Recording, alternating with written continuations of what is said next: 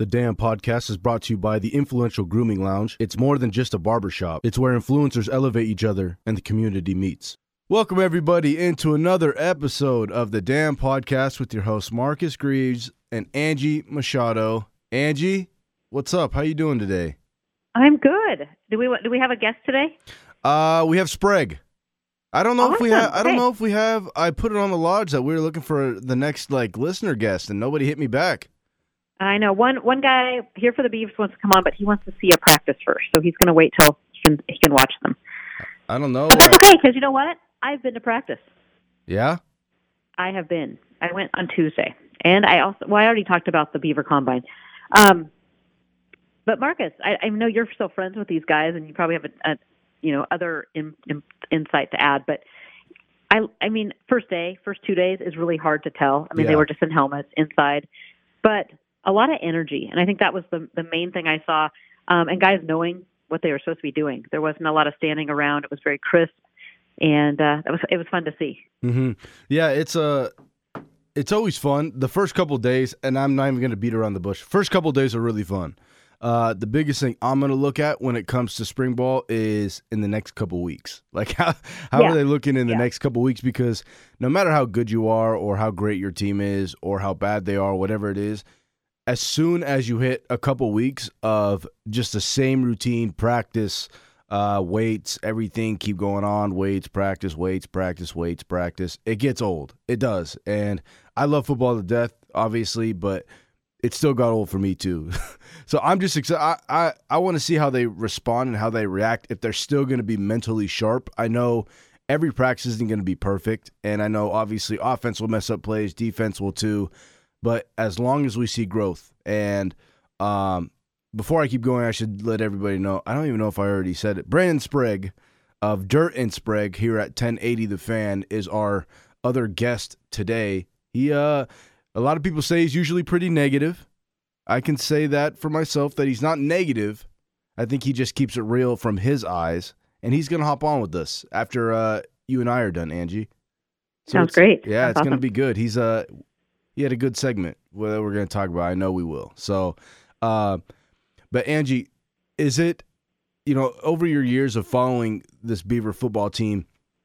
Do you think in the springtime you see maybe you see more energy, or maybe you see these guys not be as mentally sharp? Do you know just from your point of view? Because I know for a fact from when I was playing.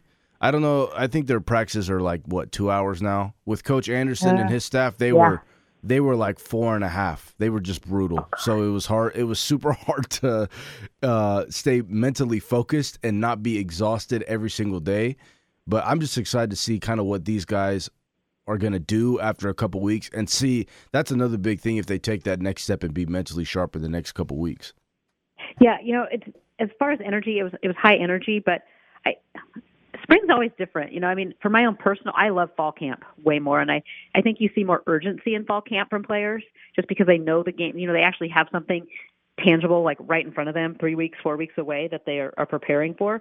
Um, spring is a little more fundamentals, and they were kind of starting with fundamentals on Tuesday.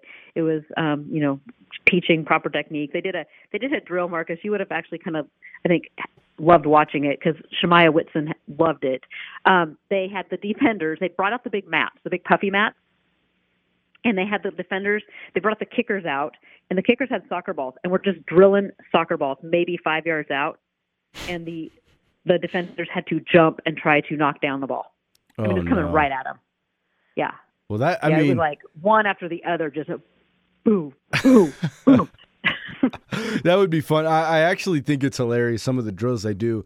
Um, I saw, I think it was in in the fall and in the spring. I, I've seen pictures of it. Just how they get basketballs, like the receivers. basketball. Yeah, Yeah. the basketballs. I love that one. I was a hooper in high school for sure, and I loved basketball. But just seeing, you know, they're them trying to run their routes while dribbling a basketball is I mean, it's great. It, it's good hand-eye coordination too, and it works on obviously your routes and everything like that, and being precise. But I just thought that was super. I mean, I love that drill. I really do. well, I it love gets them watching out of their do it. comfort zone, right? Because Mhm. I think sometimes you you can become autopilot, but it makes them that much crisper Yeah, than when they. It's kind of like me. I, I've got back into the gym. I know Marcus, you just called when you called and asked me. I, I just went to the gym and I took a spin class. So it's like when I crank my gears up really high so that when I sprint it feels super easy. Yeah. It's uh That's them. They're yeah. they're making it uncomfortable for them by dribbling basketballs so that when they are then just running the route, it's crisper. Yeah, and that's you know, I, I hopefully I will be able to make it down to practice tomorrow to check them out. But uh, Angie, it's it, I know for a fact it just takes so much. You know, it's it's really draining mentally, physically, to do the same things every day. And so if they do change it up, which I think the coaches will, I think that's probably why we've seen more progress from these guys and from these coaches is because they've switched it up and got the guys out of their comfort zone. Because when you talk about those drills that they do that are different that are new you know as running backs and you know as an offense in general we would do the same drills. We would do nine on nine Over and over. you know nine on nine. We do you know obviously as running backs you work on jump cuts you work on handoffs you work on catching swing passes you know you basically we basically did the same thing every single day all spring. So try doing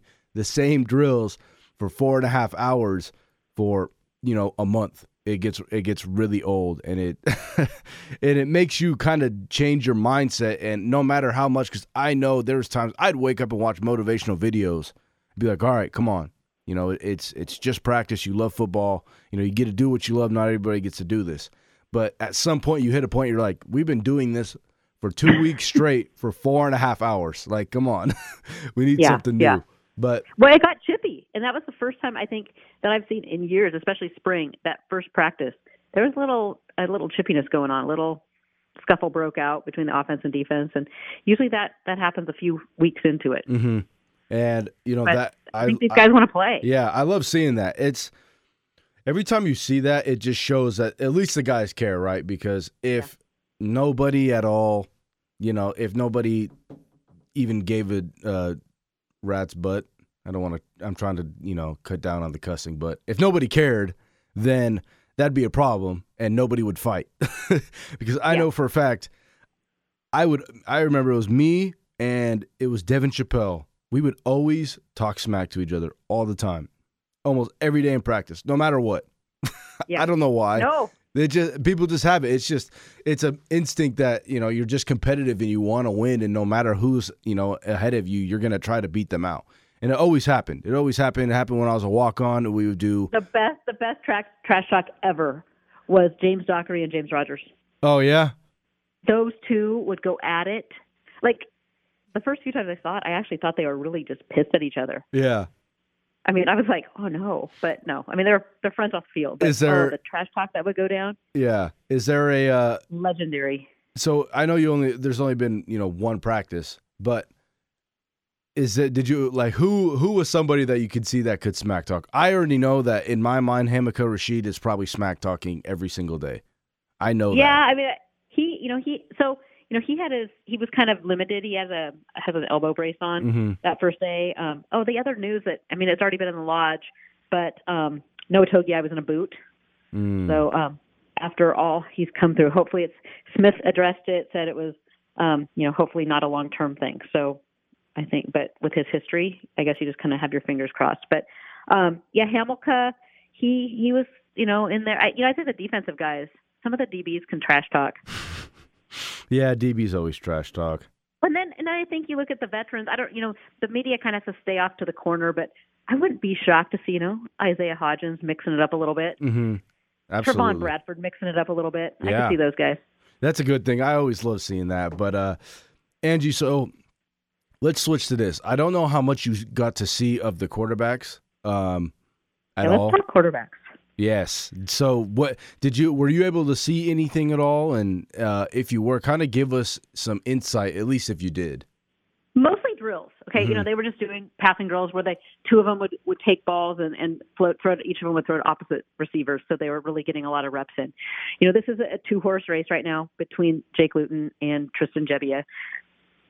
I, you know, I thought I thought Jake looked good. I thought he looked polished. I thought I, I just love the swagger that Gebbia brings. You know, Mhm. in the post after practice, they both both quarterbacks came and spoke to the media, and Gebbia just has that it Mhm. to him, right? He's just comfortable with the media. He's he's comfortable with the team. But one thing, um, and I'd like to give a shout out. We have a, a new member of the Beaver Blitz team, and Shemaya Unutoa Whitson. former player, former linebacker, had to medically retire from football, but still is, is attending Oregon State and helping us out with some insight in the lodge. So um, we still have Carter Baines as our beat writer, and he gives us a report every day. And then Shemaya is in really kind of breaking down things for us in the lodge. And one thing that he pointed out, and after he pointed out, I really started watching it, was just throwing motion. And Jake has a way quicker, and it's it's. I remember watching the combine, and they were talking about um, Aaron Rodgers.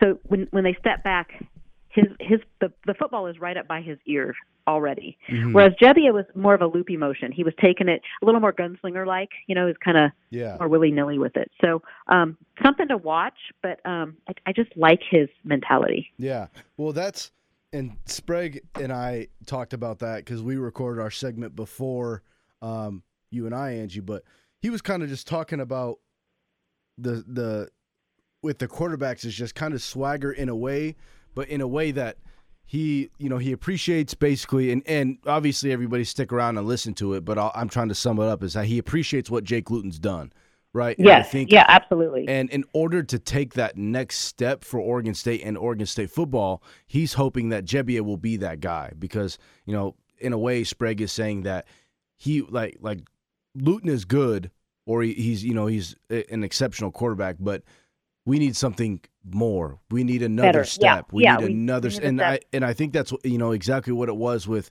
receivers, right? And with, you know, running backs, everything like that. I think Jefferson is that guy that gives us that next step. AP is great. We've seen that he's great. But on top of and then you have you bring Jefferson on and it makes us, you know, it makes us take that next step in the running game, right? Receiver it's, it's multidimensional. Yes. Yeah, yeah. Exactly. And we've so, seen all schools, but especially it seems like at Oregon State, it's not like you get through a season with one quarterback. Right. I mean, it's just such a physical position that gets hit so many times that you're going to need and to have Jake as, you know, if he does earn the the backup role, I mean, dude, how lucky is that? Right, cuz there's not too many times that, you know, you look at someone like Alabama, right? And obviously it's Alabama, the players are better there. We know that. But it's it's the situation. but where in the world do you have Jalen Hurts sitting on the bench? I mean, that's right. Yeah, and, exactly. that, and that's what I you're mean, saying. He goes anywhere else, he's a starting quarterback easily, right? And that's what, what, what got I'm saying. Tua. Yeah, Yeah, I mean that's just it. So that took him to the next. yeah. And no, he, I, I. well, he did take him. Yeah, exactly. He took. He basically had them take that next step, but. You see, when Tua went down, what happened? You have Jalen Hurts step Yeah. in, and it's like nothing happened. Nothing and, happened. And, yep. You know, No drop off. Exactly. That and that's what I, at least we hope for and whoever is named the starter that if someone does get hurt, hopefully they don't, but we like you said Angie, we've seen that happen. So if that does happen, then from there they just, you know, someone next guy up and hopefully there's no drop off. So Yeah. um obviously it's too short to say, you know, who is going to be the starter. Um but that's what I'm saying. Everybody, stick around and just listen to what Sprague says because he makes some really good points about that quarterback situation and just in general, um, kind of his thoughts on the spring and what he think needs to happen. So I'm excited for that, Angie. I'm sure you are too. Hopefully, we can both make it down to practice tomorrow. Um, I know for a fact if there's going to be one thing I'm going to be super critical on, and I've been critical on it the entire time I've been writing these articles, Angie for Blitz, um, with the position breakdown is defense. On defense, Yeah, I you know I know that they have good individual players. There's plenty of good individual players, but I'm not giving anyone you know cutting them any slack. If we don't get to the quarterback and nobody can get to the quarterback, then expect more, More disaster. Yeah, more of the same and Oh, more I- disasters. I'm exactly with you in that, and that's so. I'll, I'll throw this out there because the eyeball test. I will say John McCartan. So, so I, I really we we just ran the outside linebacker um, position breakdown that you gave us the outlook on blitz, and John McCartan has gotten huge. I mean, he's not yeah. he's like all of six five. I mean, he was he walked by me at one point, and I was kind of like, whoa, um, you know. But I really expect. I mean, there was some young players playing last year, and nothing against that, but you made a really good point, Marcus, in that, you know, I think too many times last year, those young guys, Matthew Tago, um, Isaiah Tufaga, John McCartan, they were thinking too much. hmm They were thinking, and that just that half a second hesitation was enough, was the difference between them making the sack and not, Yeah. or them making the play, or the, the guy getting getting free. So I, I hopeful, and I think Beaver Nation's hopeful that the comfort in the system and just that extra knowledge will be the difference. Yeah. And that you know that half a second.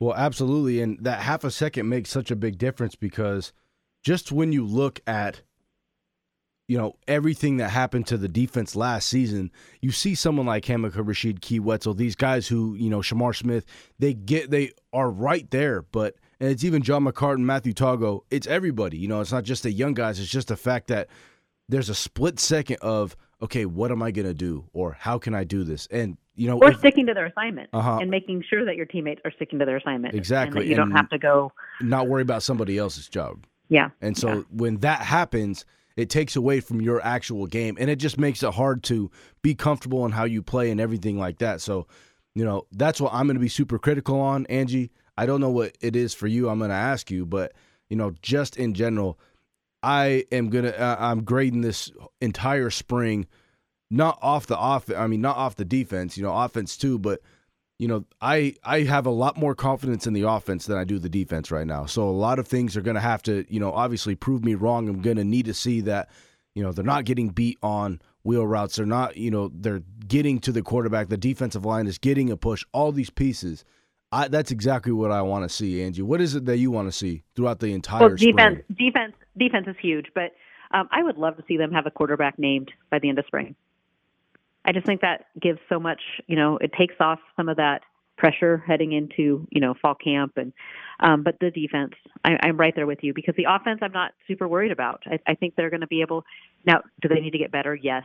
Um, do they need to be more consistent? Yes. But defensively, that was probably well, it it was the worst defensive performance I've ever seen. Mm-hmm. So, I mean, uh, right when I say it can't get worse, I mean, I said that before last year. I didn't think it could get worse than Kevin Clune, and it seemed to. So, Yeah. see, but I'm hoping they hit rock bottom last year. Yeah. Well, the, it, it's only up from here now. So that's that's a positive thing. I just think overall we can't, you know, I can't really give you guys a legit breakdown until I go watch a practice and then after yeah, I and they watch and they haven't done any. You know, it hasn't Mhm. hasn't. You know, it's all been just helmets and. Now, what about the position? uh, There were a couple position moves right before camp after after we taped last week's podcast. So, uh, officially, Kee Whetzel moved to safety, and um, Mason Moran moved to safety. And the other one that was kind of big, I thought, was Isaac Garcia moved from D end to linebacker. Mm. What are your thoughts on that? Uh, at least for I, I think safety wise, unfortunately, you know, just for Mason Moran, he's just been through a lot, right? He's just been through Yeah. a lot. You come in as a quarterback, they switch you to receiver, then you or you go to safety receiver, whichever one happened first, and maybe to safety and then receiver and then back to safety. Yeah, but at least he played safety. safety and he had Pac-12 offers to play safety. Right. And so he's a little more comfortable. He can get back into the groove of that. I feel bad because that must, is a tough situation for Kee. That makes sense. I mean, you know, Kee's a slimmer. He would be a slimmer linebacker. He's a good guy to come off the edge, but it's just hard when you play someone like Stanford where they're just going to overpower you. And so, And, and he couldn't keep the weight on. I mean, he Mhm. was playing 200 to 205. yeah, it, it's a hard thing to you know, do. Keep it up. Yeah, Yeah. so you know, Kee's athletic, Key's fast, he can move super well side to side, everything, all the above. So I think moving him at safety is is a smart idea. Maybe as a nickel kind of guy though, because Yeah. th- the safety position now is pretty stacked when you think about it. You know, you have you still have Manning, you still have Moore, uh, you have David Morris coming Morris. back, and now you have Kee. You know, you have a lot of pieces there, and it's you're gonna have to try to figure out how to get all these guys on the field because obviously you play your best guys, right? But if you have talent, you have to play it, right? You don't want to. You don't want. Well, yeah, they were what- even trying. They they moved like Moku Mhm. Watson to corner a little bit on Tuesday. I mean, it was early, but it was kind of fun to see them mixing that stuff up. Yeah, so it's kind of just feeling it out, see what will work, what won't work. But uh, that's, and I think with Isaac Garcia, I think that's a good idea because you think of him as a, in a position as, you know, maybe Addison Gumbs or you know Hamilcar Rashed, those guys who can set the edge, Mhm. right? So there's a difference between D end and and linebacker, obviously, but you know I would say I don't I don't want to call it a rover. Some guys call it a stud or whatever it is, but it's kind of like a stud stand up um, linebacker type guy. So he can move really well. I just think it's the same thing is that you want bulk in the middle of the defense and you want compared to having a slimmer guy that you know maybe is going to get manhandled every here and there. But having Isaac Garcia at least at linebacker, I think will put you. It'll be it'll be a better situation edge wise, and then hopefully you hope because it's hard to come from defensive line and then drop back and kind of be you know that guy that can cover in space. But that's going to be the biggest thing is he. I think he'll be a really good stud guy to be on the on the line and set the edge.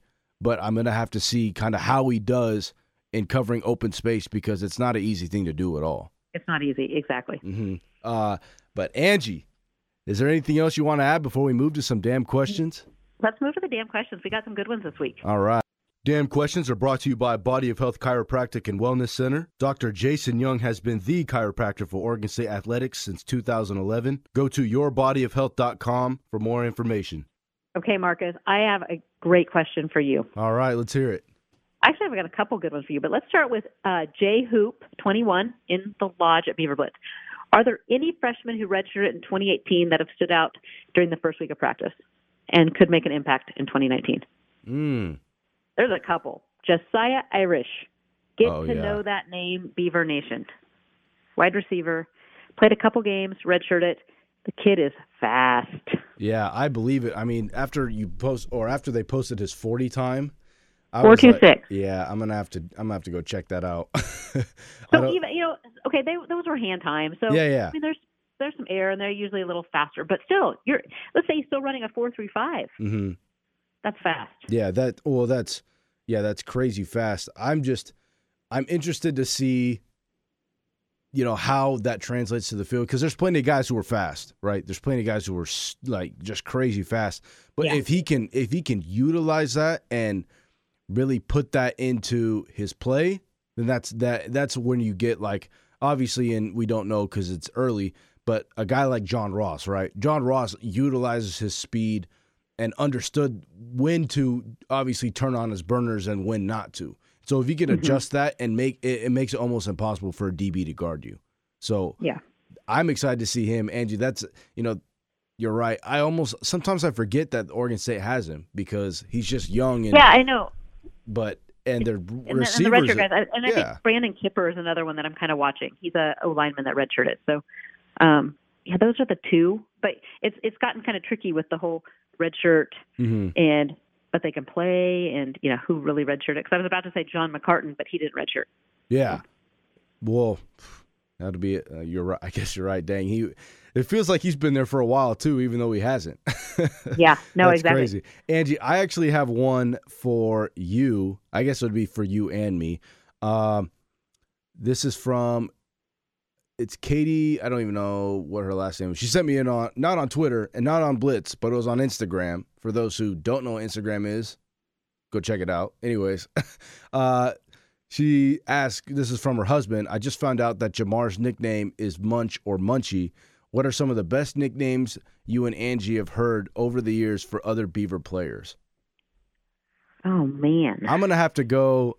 Victor Bolden had probably my favorite. We called him Quick Six. That one's pretty good. That's a good one. I like Quick Six. I think actually when we played Boise State, the announcers called him Quick Six too. So that was pretty cool on Fox Quick Sports. Six. Um, nice. Who else? Gosh, who else? I, I, well, it was kind of it talk about trash talk like we were talking about earlier in the pod. Um, the Beavers had a receiver by the name of Daryl Catchings back in the day, and um, he dropped a couple passes one game. And I happened to be at practice the next. It was in the in the uh, indoor facility, and all the guys walked by, and they kept calling him Doctor Droppings. Uh, They were like paging Doctor Droppings. Paging. uh, that's rough. kind of mean, but kind of funny at the same time. That so. is a good one too. Catchings. If you if your name's Catchings, you better catch the damn ball. I know that we had it wasn't us that gave him the nickname, but Richard Mullaney is one of my good friends, and he he had a really good one when he went to Alabama. So I guess it's I guess it's a little different. But he had Slotty Pippen. Slotty Pippen was was a pretty good one. I was a big fan of that one. I was like, you know what, I like that. That that one that one's pretty smooth. I could work with that. What what was your nickname? Uh, it depends. High school, they call me prime time. Prime time. Okay. prime time, but uh, you know, I don't really know if I'm trying to think. I don't know if I had one in college, really. Uh, Yeah. I don't really think most of us have one in college. Like I mean, nobody. like James Rogers was Quan. yeah, they had, uh, and like Devin Chappell had church, but that's about it. You know, uh, there's like D. Will for Dwayne Williams. Yeah. Um, there was Charlie Mack for Charles Okonkwo. Um, Bright Ugwoegbu had Barry, but I think most of those. Are Barry. yeah, I think most of those are kind of self ones more than anything. So, uh, I think kind of they, they're like, yeah, I actually go by this. I don't know if they do. I don't know if they don't. But you know, I'm all here for the nickname. So, and I I am only thinking of one nickname, but I'm not going to say it because it's certainly not appropriate. So, uh, okay. next, I'm just kidding. Next. Uh, okay. yeah, you got Um, this is another for question? you. Here for the Beavers says, can you give us a little insight into the preferred walk-on experience versus a scholarship experience? Obviously, you get tuition paid for, but what other kind of perks do you get as a scholarship player, and what kind of things are preferred walk-on players having to work through? Uh, that's actually a really good question. I was That's a really good question. Yeah, I was waiting for someone to give me that. I don't want to make this one super long, so I'll try to sum it up. It's the difference, I would say, especially with the here's a good way to put it. With the last staff, with Coach Riley's staff, it wasn't it was like almost nothing was different other than your school was getting paid for. So that was nice. I that's what I really liked. It's the fact that with the last staff, it was more of listen, man, you're a walk on, and I, you know, you always know that if you're a walk on, you have to work harder, right? It's it's without question. Um, you Uh-huh. don't get as much slack cut for you, anything like that. But it almost came off like you're already in a losing situation if you're a you know if you're a walk on which isn't you know it, it's not cool at all because there's plenty of walk ons who are just as good but don't get exposure everything like that right whatever Yeah, you know yeah. whatever people say but um at least it, what it felt like to me is you know if i no matter what i always tried to be i always tried to win everything right? And most walk-ons have that mentality that i have to win this just for the coaches to see me. So basically imagine doing this. We would run say you run 50 gassers. You come in first 49 of those times no you know none of the actual coaching staff the the weight the strength coaches for sure understood they were like wow Yeah, like you know yeah. that that's some serious stuff that you're doing you know uh, hats off to you. They would put in a good word for you to the coaches but the coaches were like this well you only came in you know first 49 times compared to 50 so you know obviously something's not right. And so you're thinking like well what the hell? I just ran 49 gassers and came in first and then i came in Yeah, third on yeah. the 50th one. And they're like, "Well, hey, you know, this scholarship guy did it in on the 50th one. So they're already going to put you back." So it's basically Mm. it's it sounds unfair because it is. But, you know, you have to look at it too as they're paying for these guys to be there, so they want to play their guys. And so Yeah. you have to go above and beyond extra film, extra stairs, extra conditioning, whatever it is. The experience it's not a terrible one. It's it's really not. Not No, like everybody food and things though, they do Yeah. get training table now, right? yeah, yeah, they do. So we, yeah, Yeah, you still get fed. I know I got fed and everything like that, which was nice. It's just the fact that you feel like you're always having to prove something compared to somebody who, you know, has it off, right? They they can take plays off, you can't. That and that's Yeah. exactly what um, okay. coach, you know, I I don't know if I can even I guess I can cuz he's not there. Coach Lockett told me that. He was like, "Hey man, like listen, we really appreciate everything you've done, everything like that. He's like, you're you're working your ass off. We see that. He's like, but you have to realize, especially special teams wise, that these guys, other guys can take plays off. You can't.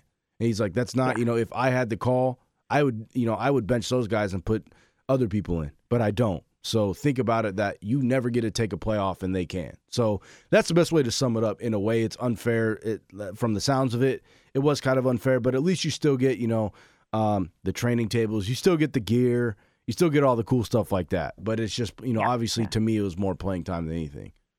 Yeah, yeah. Because it used to be they didn't get they didn't get food, Whew, that'd be rough. I couldn't imagine Yeah. that. I'd be mad then. but um no, I think that's it's, it's a good and and this staff seems different. Like they, Mhm. I mean, we keep our scholarship tracker at Beaver Blitz just not to point out like who, but just kind of to keep up with like how many. It's more for us and the the diehard fans that cover that watch recruiting to know like how many spots are open. You know, how many spots will be open this year? How many seniors are there on scholarship? Yeah. But this staff, you know, you you'll be like check in, you know, with the you know sports information director or, or whoever and say, you know, hey, is this guy in scholarship?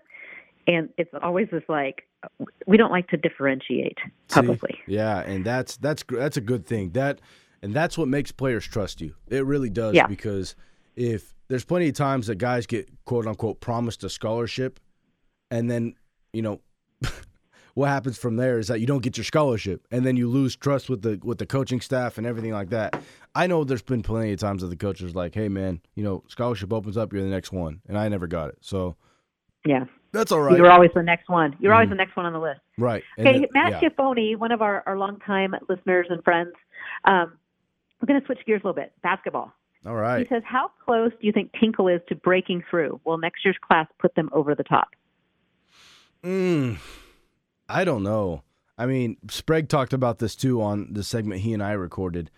You know, Oregon State has three four star guys right now. On you know, three four star starters on the uh, you know on their team, and he thinks it's under you know they're underachieving. I think we talked about this last time. He thinks that we're there. You know, Oregon State's still underachieving. So um, I don't want to say I feel the same way. He just opened up my eyes and put it as, listen, man, they have a lot of good players. You know, the Thompson brothers are really good players, and so is and obviously we know Trace is a great player. So that you know, you would think if there if it was going to be a breakthrough, it would be now. But next season, you lose Stevie. Granted, you get that Jarod Lucas guy who seems like he's just a walking twenty five points. But I don't know. I you know, it's almost too hard for me to give you a straight answer because I just don't know. It depends on what Trace does as well. Depends on kind of how everything goes. So, But do um, you think? See, I've, I've been wondering this.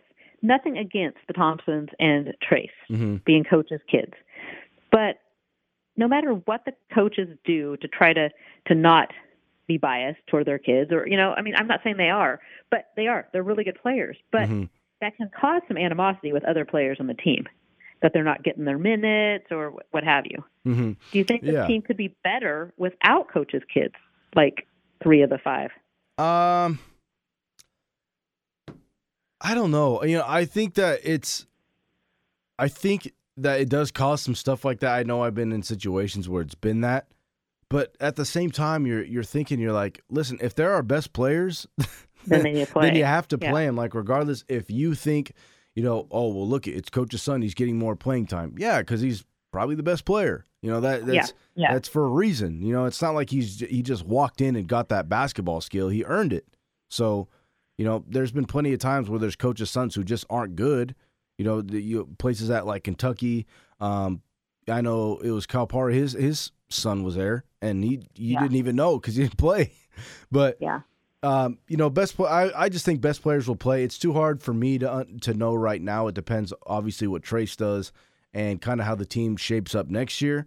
But you know, I don't see. I don't know why they couldn't at least repeat what they've done this season. You know, record wise and uh, place or standing in the Pac-12. So I don't know. How do you how do you grade? Um, this was the second part of his question. How would you how do you view Stevie Thompson's career as a beef? Oh, I give it at least a B plus. That at the very yeah, see, I don't know the the hate for Stevie. I mean, he he has the career Oregon State record for three pointers. He's number four on the all time scoring list. He can be streaky, and I get that. But when he's on, oh, and dang, and he has hit two game winning shots against a rival Yeah. team. Like, how can you ask Yeah. for more, right? And at some point, you know, it's always hard. and I would say he has the best hair in the Pac-12. yeah, either him or his brother. They both Or have kind brother. of the same hair, but I love Uh, it. I just, you know, I I would grade his at least at the very very lowest a B plus. He's done it. You know, you could tell he gives his efforts too, right? It's not Yeah, like he's does. it's not like he just takes games off. You know, sometimes he's streaky, like you said, but it just happens. Yeah, in it's not like he's not trying. Yeah, yeah. Yeah, And absolutely. and dude, he graduated in three years and is getting his master's now. Well, I mean, And he Good. was Scholar Athlete of the Year. I'm pretty sure, wasn't Yes. it? Yeah. yeah, Come scholar on. athlete of the year. Come on. Great, great ambassador to Oregon State. Mhm, absolutely. Angie, do you have one more question for us? Um, Hopeful Beeve says, should we expect an announcement of who the starting quarterback will be during spring camp or sometime during the summer? What's your thought? Uh, I think Sprague and I again talked about this. I thought that maybe it would be nice to have it at the end of, of spring. Sprague will say the same thing. Um, but you know, I think it would just be nice because it's just then it's you don't have to always have the confusion. When was the last time that you know? I think it was Sean Mannion that we step Yeah. in and say, "This is our quarterback." If anyone could, Yeah, but beat- even then there was some there Yeah. was question with Cody Vaz. I mean, no, it's been it's been years. we need, and I think it's just it makes it so much easier for the players to adjust to just having, "This is our guy," right? This is our guy, and we know he's going to be our leader. It's nothing against who's ever the backup, but we know this is our quarterback, and we believe in this guy. Instead of always having it, you know, I don't believe in the in the in the how would you say the locker room dividing of this. Some people think this guy should start. Some people think this guy should start. I know it happens, but at the end of the day, it's like we all have one goal. We're trying to win. So if we, yeah, but that does happen. Yeah, I mean, it does. I go back to Marcus McMaryion. yeah, yeah, but yeah. that was that was all because of the coaching staff. And I would argue that that coaching staff had Luton picked out, pegged as their starter, like back in the spring. oh, and- Just kept that kind of charade going. Mm-hmm. Well, that's so what I, I'm I saying. think it's how it's handled, yeah, right? it's it how was- it's handled, and Yeah, you're right. but it can it can totally divide a locker room. yes, And that, in my opinion, that's where Andersen lost the team. Mm-hmm. That's with that that decision in Bend? yeah. That's where I uh, lost a lot of respect for that guy too. Um, just just by the way he handled it. I think if he handled it different, I think got, a lot of people would look at him differently. But it's the fact that you keep, you know, you keep Marcus there, and to, he's basically you could tell that he was holding out to the very very last second, so Marcus couldn't transfer away. Couldn't transfer. Yeah. I mean, and I'd heard the story. You know, the the talk of you know, I mean, I had heard they went and got Luton because that's who Andersen wanted as his quarterback. Mhm. And then you have Marcus go in and talk to him and just say, hey. I mean, I understand if I'm not your guy. And Andersen, nope, nope, it's an open competition. Mhm. I, I would argue that that was never an open competition. Right, which is you know And- obviously a discussion we've already had. Yeah, plenty of yep. times, and but- but. I think that's you know that can. But no, I agree. I, I I don't know if we know, you know, in the next couple weeks, but I would say heading into fall camp, they better have their quarterback. hmm absolutely. Uh, Angie, do you have anything else for us? I don't. All right. Well, I'll that be was in Corvallis tomorrow though, so um, lots of. I'll have a write up. We'll have Carter's write up, Shemaya's write up. So make sure to check out uh, the lodge and, and beaverblitz.com. yes, absolutely, and hopefully I will be there. Uh, if not, Angie obviously will hold it down, and so will Shabaya and Carter. But uh, if we don't have anything else, everybody stick around for this next segment we have with Brandon Sprague. It's a really good one. Uh, he makes some really good points, and he kind of opens up your eyes a little bit to what he sees through Beaver football and the situation. And we also talk basketball as well. So. Um, Thank you guys so much. Angie, thank you so much for hopping on. And uh, we're going to switch over to Sprague now.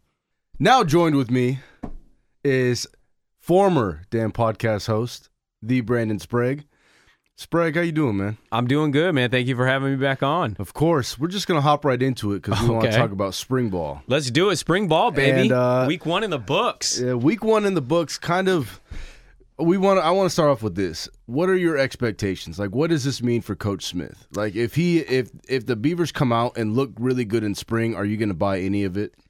Well, uh, that's okay. That's not an easy question to answer. In my opinion, has always been, and I remember doing this on the pod when me and Angie first started doing it together way back when.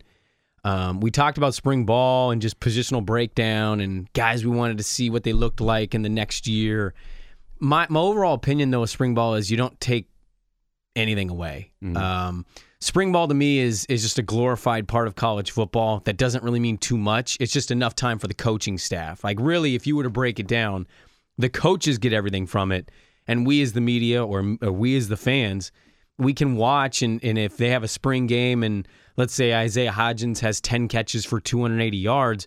I mean, that's going to be cool to see, but I'm also going to go, oh, yeah, he just went against the Oregon State defense let's not put all our eggs in the basket that that's going to be his season. So, you know, you look for a lot of things in spring. I, I think the one thing I'm looking forward to the most, um, I, I mentioned and actually kind of went off the last time I was on with you on the defense and how just poor I thought that effort was for them all year and kind of the coaching concerns. I think in spring ball, though, the only area I would look at is Tristan Gebbia. I, I really want to find out and you know read it Blitz or or O Live or wherever, and I want to find out if the kid is getting it, if he's stepping in there, if he's confident in the pocket, if he's making the right reads, if he's able to look at maybe one, two, three progressions, and I just want to know that he is going to be clear cut the guy because Jake Luton is look, I appreciate what Jake Luton has done, stepping in here and transferring in and battled through the injuries and that horrific injury he had a couple years ago. The reality is they need a better quarterback if they want to take that next step and either become bowl eligible or knock right on the door of bowl eligibility. And it was great what we saw in the run game. They were one of the best uh, offense rushing offenses, uh, not only in the conference, but they did a pretty damn good job uh, within the country. Um, so I liked what I saw there, and I know they're losing a couple offensive linemen, but overall, I think the one area I, I care most about is quarterback. You can tell me this wide receiver or this safety or this linebacker all played well, and that's great. Uh, the team doesn't go anywhere unless they have a competent quarterback. And I think Tristan Gebbia appears to be that guy to take him to the next step.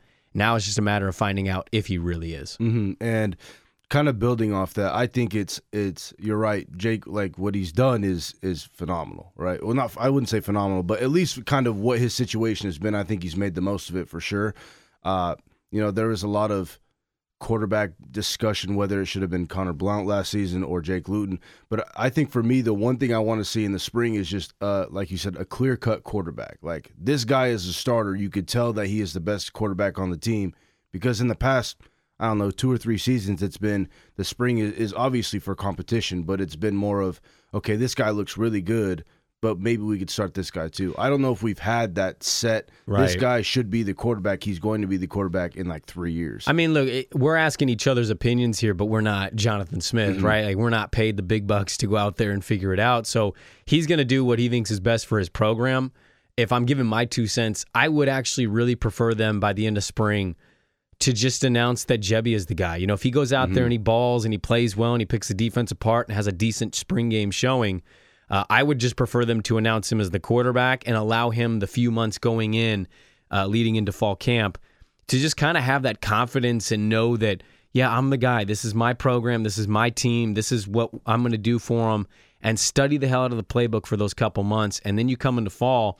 I've never been a big fall quarterback competition guy. And I know Mike Riley did that a few different times in his uh, era, but I would just much prefer to know the quarterback by the end of spring ball and then allow him all that time to build on his leadership, build on the playbook, and get ready for fall ball come in. And you don't have to worry about anything. Mm-hmm. The kid can just he can play loose, he can play free, and not to say that he can't if there's a competition, but you know sometimes competitions like that. I, I don't know if they're that great for mm-hmm. locker rooms. I'm not saying this one won't be if it ends up going that way, but I would just prefer the kid to, to get the job by the end of spring if he proves it. If he doesn't, then okay, you go into fall and you have a competition. But if it's pretty cl- uh, cut and clear who the better quarterback is, just name them and yeah. allow all those people to have that time to understand what their role is within the team. Absolutely. And we're going to switch it now is I was going to ask you what position group you think needs to improve the most, but I mean, the whole defense in general. Well, that's uh, that's an easy one for me. Uh, I thought linebacker play was okay. It wasn't uh-huh. great. I mean, look, the defense was terrible in general, so you could really nitpick at every area. They're clearly going to get better at safety when David Morris mm-hmm. comes back this year. Obviously, didn't play last year. I think they're going to be fine at defensive back. Um, but all of those positions, safety, DB, they're really predicated on your pass rush, mm-hmm. right? Like your if your pass rush is non-existent – who, who cares? Like you're yeah. gonna have a good player, but they're still gonna get torched from time to time. So for me, you easily circle on the defense, the defensive line. You've got to get pressure. Uh, this is a group really dating back to the Gary Andersen era, and then you know really I don't know late Mike Riley. We haven't had a good defensive line in quite some time here. Yeah. So it, I would really think Scott Crichton and Dylan Wynn are you know last tandem edge rushers that we had that made a difference. Mm-hmm. And to me, I don't think we've had one really that quality since then. So watching the defensive line and seeing how they develop as well. Uh, if I was to pick an area on the defense to say, oh, I'm, I'm, most concerned or most curious about this area, it's for sure the defensive line. Once the defensive line goes, everything else falls into place. Yeah. Your DBs look a little better, your safeties look a little better, your linebackers are better in space. Whereas if you don't have a pass rush, great, the quarterback has four, five, six seconds to pick you apart you can be an all pro cornerback. At some point, you're going to wilt in that time. Right. And I, I've said it numerous times is that the Beavers always get beat on wheel routes. Like it seems every game that happens, and it's obviously because of pass rush, right? And that wheel route, it takes a long time to develop. But that's the thing. If, yeah, it's if, an out and up. Right. And if teams really think that you know there isn't a pass rush and they could do that and that's what teams did all last season was they knew that Oregon State didn't have a pass rush and so from there they can just have a long developing play like that but I think it's just so much harder for the linebackers obviously to read and teams were torching us as we know on the ground for you know 300 plus rushing yards every game but Right. it's more of just the fact that it's too hard for the linebackers to you know fill the gaps read the whole read everything because you have offensive linemen in your face because the defensive line was getting no push You're almost like, in a way, uh, it feels like linebackers, to a certain extent, when your pass rush is non existent, you're almost forced to play multiple positions. You know what I mean? Like, obviously, as a linebacker, your responsibility is the back out of the backfield, or maybe a slot guy coming over the middle, uh, six to eight yards. But, like, when you don't have a pass rush, you're almost concerned about multiple things of like, oh my God, there's this hole right here, Yeah. and then I got this guy coming. You know, if you don't have that and you can eliminate it, uh, that's just going to help them that much more. I don't know. I don't know what to project. Uh, I'm not going to sit here and act like I know I know the roster top Yeah. to bottom. Um, I don't know much of the depth. I know you just you're putting a piece on uh, Beaver Blitz about depth and breakdown, and I'm going to get to that um, at some point. But I, I don't know that much, so I'm just hoping it's just development and it's coaching and it takes the next step and that they can be better than what they were last year. Mhm. And that will lead me into the final thing we could talk about is next season. Mm-hmm. I don't know. I've looked at the schedule a little bit. I'm not sure if you have. I'm sure you have. It, it looks a little. I don't want to say iffy, right? They play Oklahoma State, and I think they play Cal Poly at home. Like it's kind of like that. It's kind of like a Yeah, Oklahoma State comes in, so you got the battle of the OSUs. Mm-hmm. And by the way, I've said this multiple times. If they're not wearing all black and all orange, I'm going to be very disappointed in that game. I'm just telling you, we've wanted Yeah. this game for a long time for the OSU reason. yeah. You both have black and orange. Or- Oregon State loves to don the all orange unis, Mm-hmm. and we know Oklahoma State has the all black look as well. Switch it up. I don't care. Some you got to have an all black Yeah. versus an all. I want to. I want to. I want to sit there, watch that game, and go, "Is this a spring game or a real game?" I think that would be pretty dope too. But you know, kind of, is there? Do you have a projection by at all on the season? Kind of, what do you think this team will take if they will take that next step? If it's going to be maybe you know Yeah. three wins, four wins, maybe we're going to see another two win, maybe one win. Kind of, kind of give us what you think. If there's one win, I, I think you have serious coaching concerns. I'll Mm-hmm. I'll say that much um, because the the recruiting class was much maligned by one publication, and you know obviously Blitz didn't like some of the stuff that was being put into that. We can almost talk about that too because that was such a big story when it came Mm-hmm. Yeah. out. Um, if I was looking at the schedule and trying to be honest, you know, Oklahoma State, I know they're not going to have Mason Rudolph anymore. He's gone now. So what's their quarterback situation? But Gundy is such a good football Yeah. coach. And that program, I know they're funded by a billionaire in T Boone Pickens, but maybe their expectations are higher.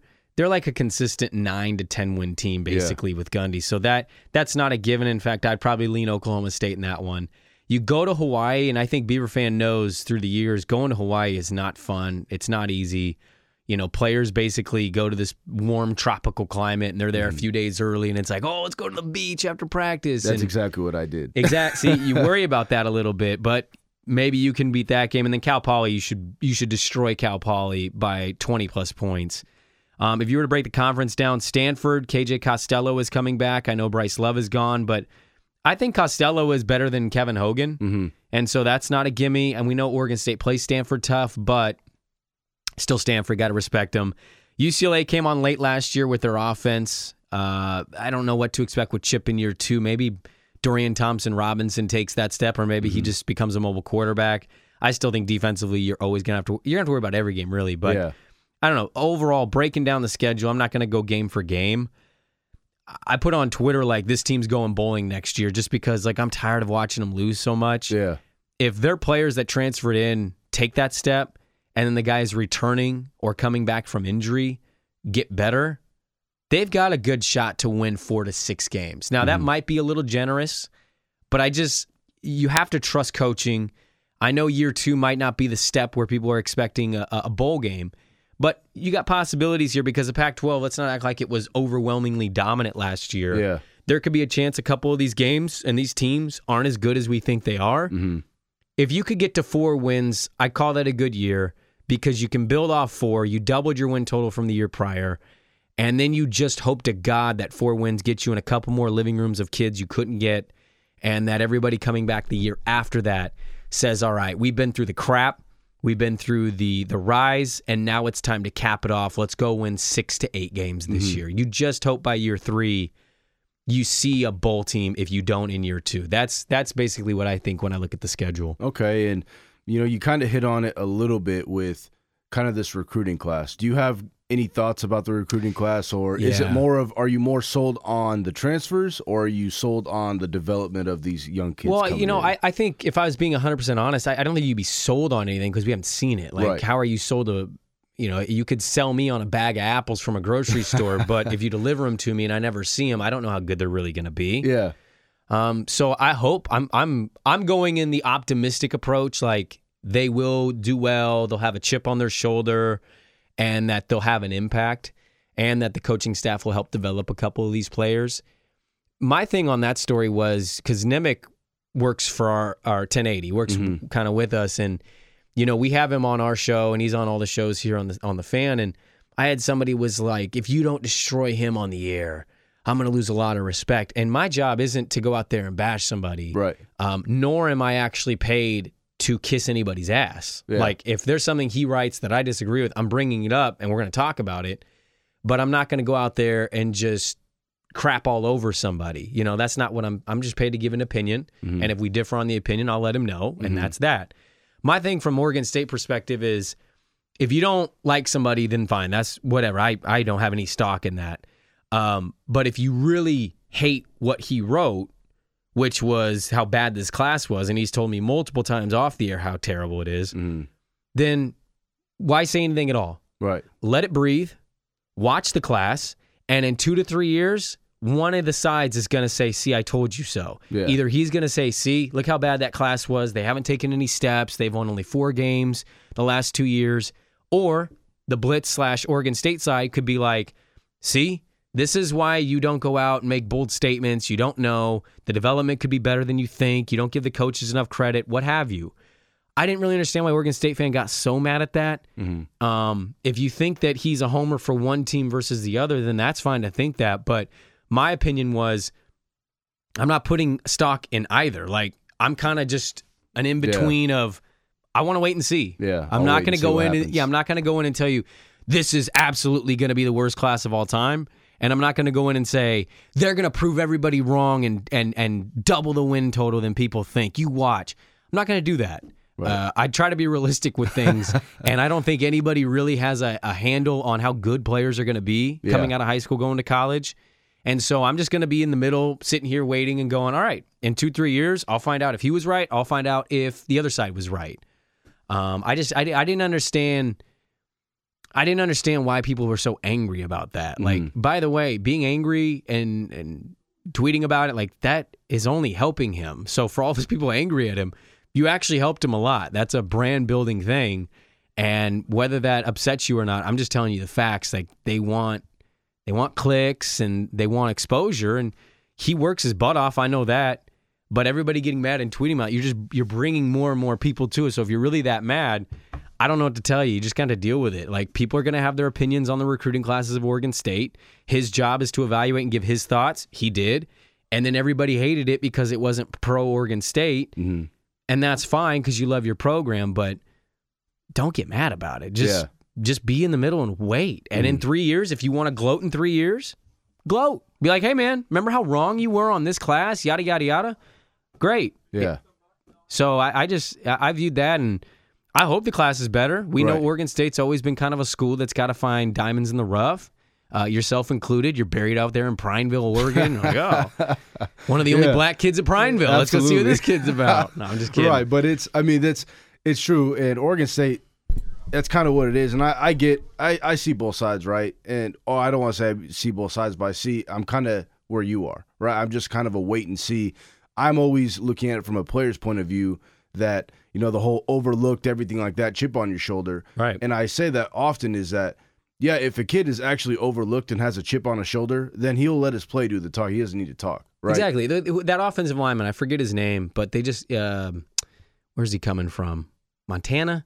mm-hmm. Anyways, I, I'm sorry if I'm wrong on that, listeners, but like there's an offensive lineman product coming out, and I remember we talked with Brandon Huffman, and Huffman is ranting and raving about this kid. Yeah. He's like, he's only a three star, but that's because you know yada yada yada didn't happen.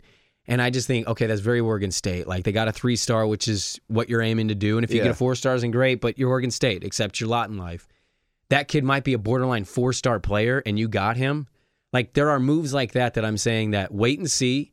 And if it hits early, talk then. Like Mm-hmm. if if two, three, four kids out of this class pop, then go ahead and, and talk about it. Rant Yeah. and rave about it. I you know, I just don't get upset to the point where you're like boycott and F you and Yeah. and yeah it just let it breathe and let's allow time to take over and we'll find out. Mhm. And again, one side will be right and One the other side side be wrong. won't. Yeah, exactly. So Hey man, that was a that was a nice little twenty minutes we had. was that 20 minutes?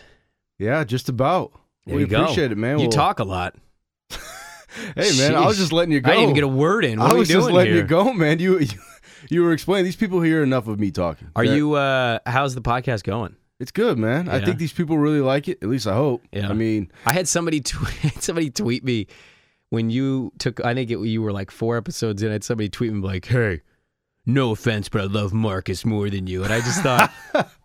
Okay, I don't know why I needed to know that, well, but good- I'm well, happy for thing. Marcus. Yeah, I'm, I'm glad to hand it off to you, man. hey, I appreciate it, man. It's been fun. It's uh, How's it been lately, like with the topics? Because uh, I gotta admit, it's it's been a little dry out there. it's been a little dry. It's it's still fun though. Like we always find something to do. We've Are you been, talking hoops? We talked. We talk a little hoops. Um, Angie and I can't It's really Pac-12 ever tourney week, I know. Okay, well, how about this? I know you and I have talked about this off here, and I know you have a show to get to. I just drove to Seattle and watched them lose to the Huskies, but damn it, man, they should have won that game. They should have, but That play. that play. I was talking with some people with the team in a bar because I met up with some friends and some people I know in downtown Seattle after the game and we are getting some drinks and you know, they were talking about that play and I recorded the play on my phone because I was going to tweet it out in case they hit a game winner just be like this was insane. yeah, And I rewatched it cuz they were telling me at the bar uh Trace was open and this play was drawn up. And I watched that play 3 4 different times. Trace was in the opposite corner just standing. There really wasn't any movement. Like that really wasn't a play. yeah, Um, so that frustrated me a little bit, but hell of an effort by those guys against a team that's undefeated at home. Yeah. Like the number one team in the conference, they almost beat them. So, man, I hope going down to Vegas, they get that bye. And then who is it? Is it California and Colorado? yeah. They play the winner of those two. Yeah, either or. And if they get Cal, which they won't because Cal's so god awful, Yeah, but you at least like their chances to maybe compete here. They got plus 700 in Vegas to win the whole thing. okay. Those are good odds if you want to go make some money. and Yeah, it's pretty the decent Pac-12's open, man. It's wide open. Yeah. Do you think? Okay, how about this little bonus segment? Do you think we've talked about this? Do you think the season's been a success? Like, if they don't make it to, No, you don't think at No. all? Not No. even a little bit. no. Why? Um, so it's a success in the fact of I think they had their first, their best conference record since 1990. Yeah, The conference was as bad as we've seen maybe ever. Like when Arizona's ninth, and and and they're down there, and UCLA's not good. Your conference is terrible. yeah, And the fact that they can't win the conference, they couldn't get the one, two seed with three, four stars on their starting lineup. th- that's not successful. Now, if they go to the tournament, I'll change my opinion. You win the Pac-12 tourney and you get that auto bid. Mhm. I'm in. It's a successful season. It worked. Yeah. Your record wasn't what I thought it would be. It was a little worse, but you got to the tourney, right? You get to the dance. It's, it's a successful season to me. Um, but if they don't win the conference tournament and they lose, you know, whatever their second or first game, what have you, no, it's that's not a successful season. You can't have an expectation less than NCAA tournament when you have three, four stars in your starting lineup. Mhm. Now, I had somebody tell me they weren't sure about Trace, but I'm pretty convinced wasn't Trace a four star when he came out? I thought he was. I'm pretty sure he was. And then the Thompson bros, I mean, those were both four star kids. You can't have three fours in your lineup and not make the tourney more than one time. right. You know what I mean? And by the way, that one time, no disrespect to anybody, Tinkle coached his ass off that year. I was at that Arizona game when they pulled the upset off. Uh, that GP season was all about GP. Like Absolutely. GP elevated his play to a level we haven't seen probably since his father. Yeah. There have been great players at Oregon State. There really have been. But if we're to look back at the timeline of great players in a season, hmm I don't know how it's not Gary Payton Sr. and then gone. And you had some good players in between there, Brent Barry being one of them. But then his son GP2 taking the team and carrying him to the tourney again. That that that was an incredible feat by him, and they haven't been back since. So Mhm.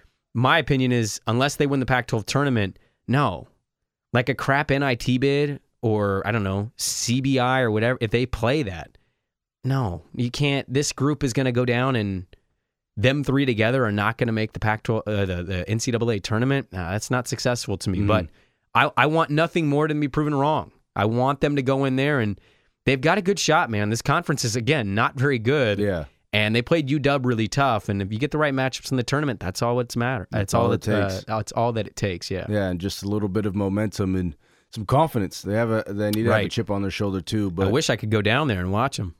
well, hey, I might. There you go. No, I'm just kidding. I can't. Oh, Vegas is cheap, man. no, it's not. Yeah, it is. You could fly to Vegas for two thirty. You could stay in a hotel off the strip or some cheaper hotel on the strip for like sixty bucks a night. You just go for two nights. Yeah, but That's you eat buffet food at your hotel. That's cheap, but not very good for you. But it's cheap and it's free. that's true. You go to the media credentialed. You get food there. You really have no worries about food. You don't have worries really about transportation. I owe Dirt hundred dollars, but I can't be spending money. well, that's a whole other conversation. We don't have time that is for. a that is a whole other conversation. But we're gonna wrap it up. Sprague, thank you again for hopping on, man. I'm sure these listeners love it because, like I said, sometimes I, I'm guessing they get tired of listening to me and Angie. Mhm. But uh, hey, man, we appreciate it. and Well, I miss the hopping on. listeners. Thanks the listeners for continuing to support. Marcus is killing it. Uh, Angie, the goddess that she is, running Beaver Blitz. You guys are all great. Uh, I love it. I know I'm not a part of it anymore, really, but you're doing a great job. Keep grinding. And uh, thanks for inviting me back on. And I'll have to jump on some other time. Of course, my man. Thank you.